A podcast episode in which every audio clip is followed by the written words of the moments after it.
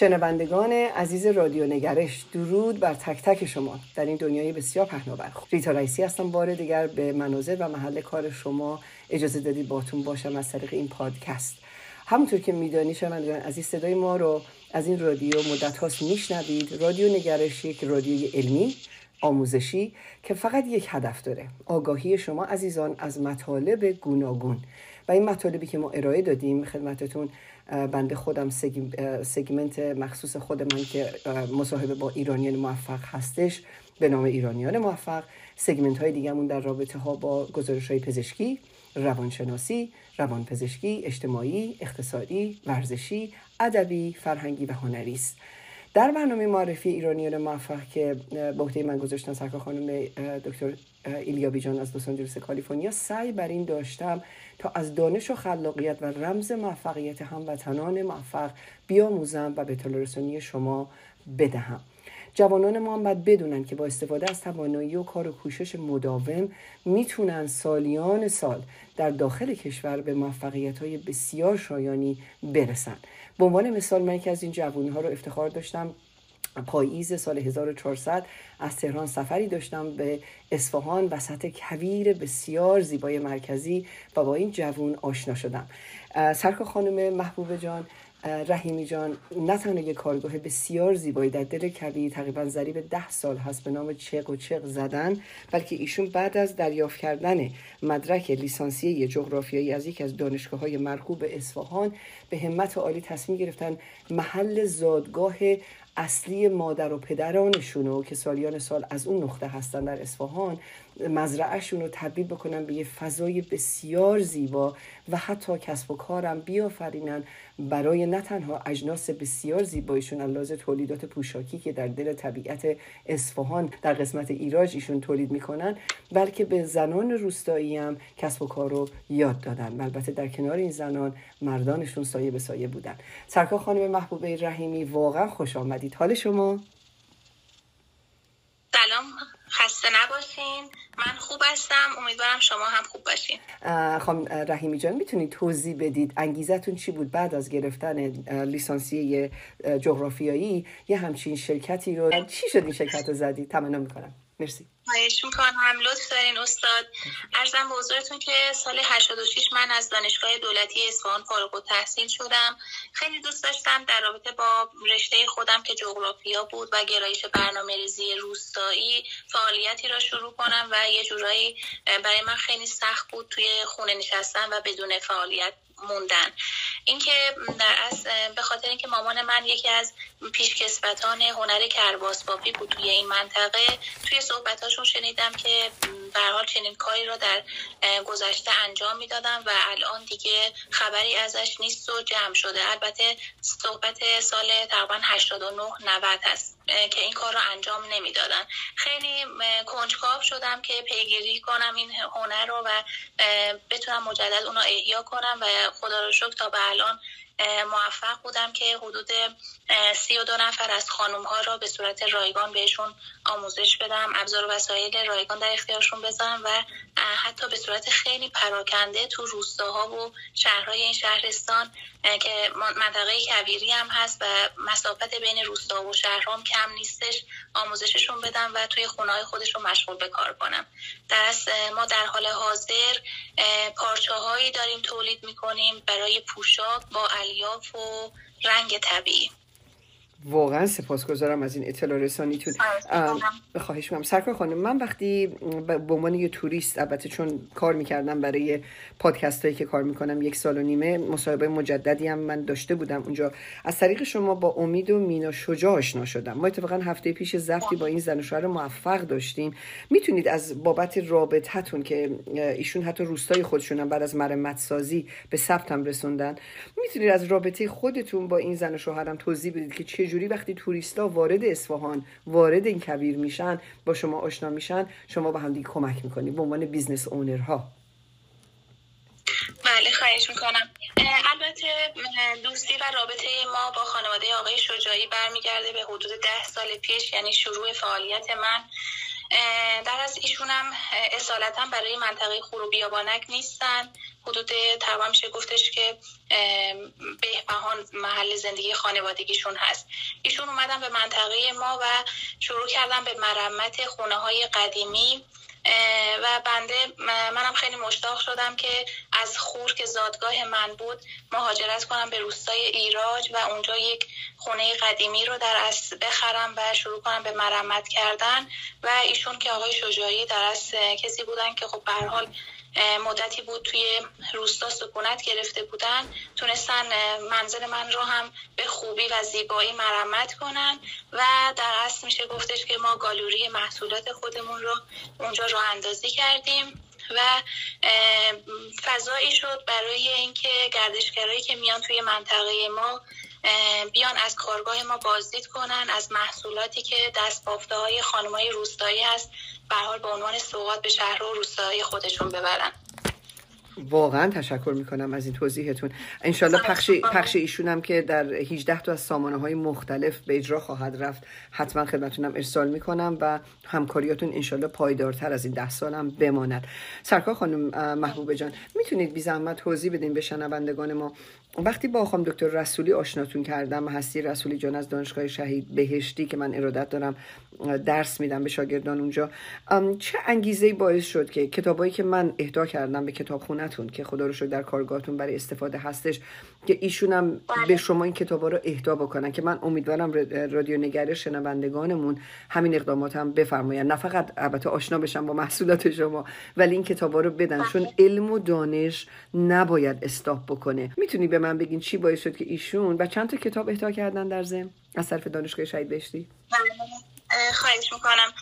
اجازه بدید من ابتدا از تصمیمی که گرفتم برای اینکه حالا کتابخونه هایی رو داشته باشیم توی روستاهای شهرستان براتون یه توضیح مختصری خدمت شما و شنوندگانتون ارائه بدم. من یه خونه خریدم توی روستای ایراج که این خونه یه قسمتی از اون به خاطر تعریض کردن کوچه در اصل دهیاری داده شده بود و میشه گفتش که برای عبور و مرور فضای کوچه را بازتر کرده بود. و تاخچه های داخل دیوار کوچه در از که ملحق شده بود به فضای کوچه تاخچه های در از خشت و گلی باقی مونده بود و من فکر کردم که اینجا شاید بهترین گزینه باشه برای اینکه ما یه سری کتاب هایی رو داشته باشیم که اینجا بذاریم و با در از شیشه و چوب اینا رو محافظت کنیم در برابر طوفان و برحال باران که اهالی روستا بتونن از این کتاب استفاده کنن. من این موضوع را با یک ویدیو خدمت شما عنوان کردم و شما خیلی خوب استقبال کردین لطف کردین.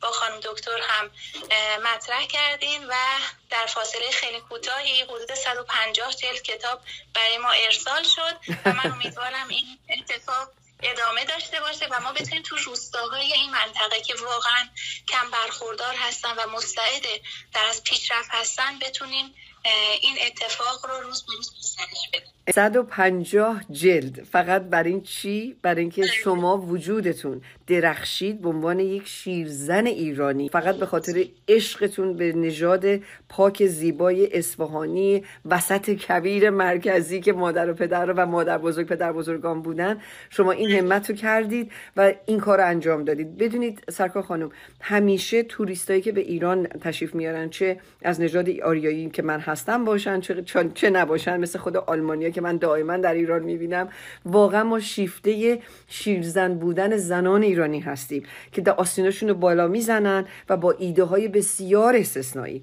کارشون رو جلو می‌برن. اگه ممکنه برای خسته نباشید در ضمن. اگه ممکنه برای شنوندگان ما توضیح بدید چجوری می‌تونن با شما تماس بگیرن؟ هم از کارهای زیباتون. کدوم بوتیکا در تهران شما الان فروش خیلی بالایی دارید یا استانهای دیگه مثل اصفهان؟ بله همکارانی هستن. حالا من برنداشون رو الان حضور ذهن ندارم ولی خب با برند جانبان ارزم به حضورتون که متاسفانه الان حضور ذهن ندارم که برنداشون خدمتون عنوان کنم. منتها توی یزد هستن توی تهران و اصفهان. فضاهایی رو در برای کار ما اختصاص دادم و تا الان حمایت خیلی خوبی شدیم از جانب این دوستان. ارزم به حضورتون که بخش دوم سوالتون رو من فراموش کردم. تمنا می‌کنم. عزیزان چجوری می‌تونن بله بله, بله. تمنا می‌کنم. مرسی. شماره تماسمون رو می‌تونیم بدیم خدمتتون. 0913 223 88 93 و پیج این استاگرام ما هم هست. تق و تق. حالا سی اچ سی اچ ای جی اچ او دوباره سی اچ ای جی اچ متشکرم. این صدایی هستش که من یه توضیح در رابطه با برند اون خدمتون عنوان کنم. صدایی هستش که از دستگاه کاربافی یا پارچه بافی در حین کار به گوش می‌رسه و در گذشته خیلی معروف بوده. زمانی که از کوچه پس کوچه ها کسی رد می شده می‌گفتن فلانی صدای تق و چقش میاد. یعنی اینکه مشغول به کار بافته. روح مادرتون هم شاد. منم مادر از دست دادم. به خدا می‌دونم یه انگیزه که ما ایرانیایی که از خارج مخصوصا میاییم باعث افتخار نام مادریمون بشیم و سپس البته نام پدری. در پایان این گزارش سرکار خانم یه خواهشی داشتم ازتون. مزرعی که شما در وسط کویر دارید این مزرعه دقیقا چند هکتاره و مزرعه می‌خوام. آیا در طول سال محصولاتش یه مقدار توضیح می‌دید چجوری محصول رو میرسونید به تولید در مزرعتون؟ متشکرم. بله. البته مزرعه که ما داریم محصولات گوناگونی در از کشت میشه یا حالا درختایی که هست معمولا درخت خورما هست اینجا درخت پسته زیتون و انار.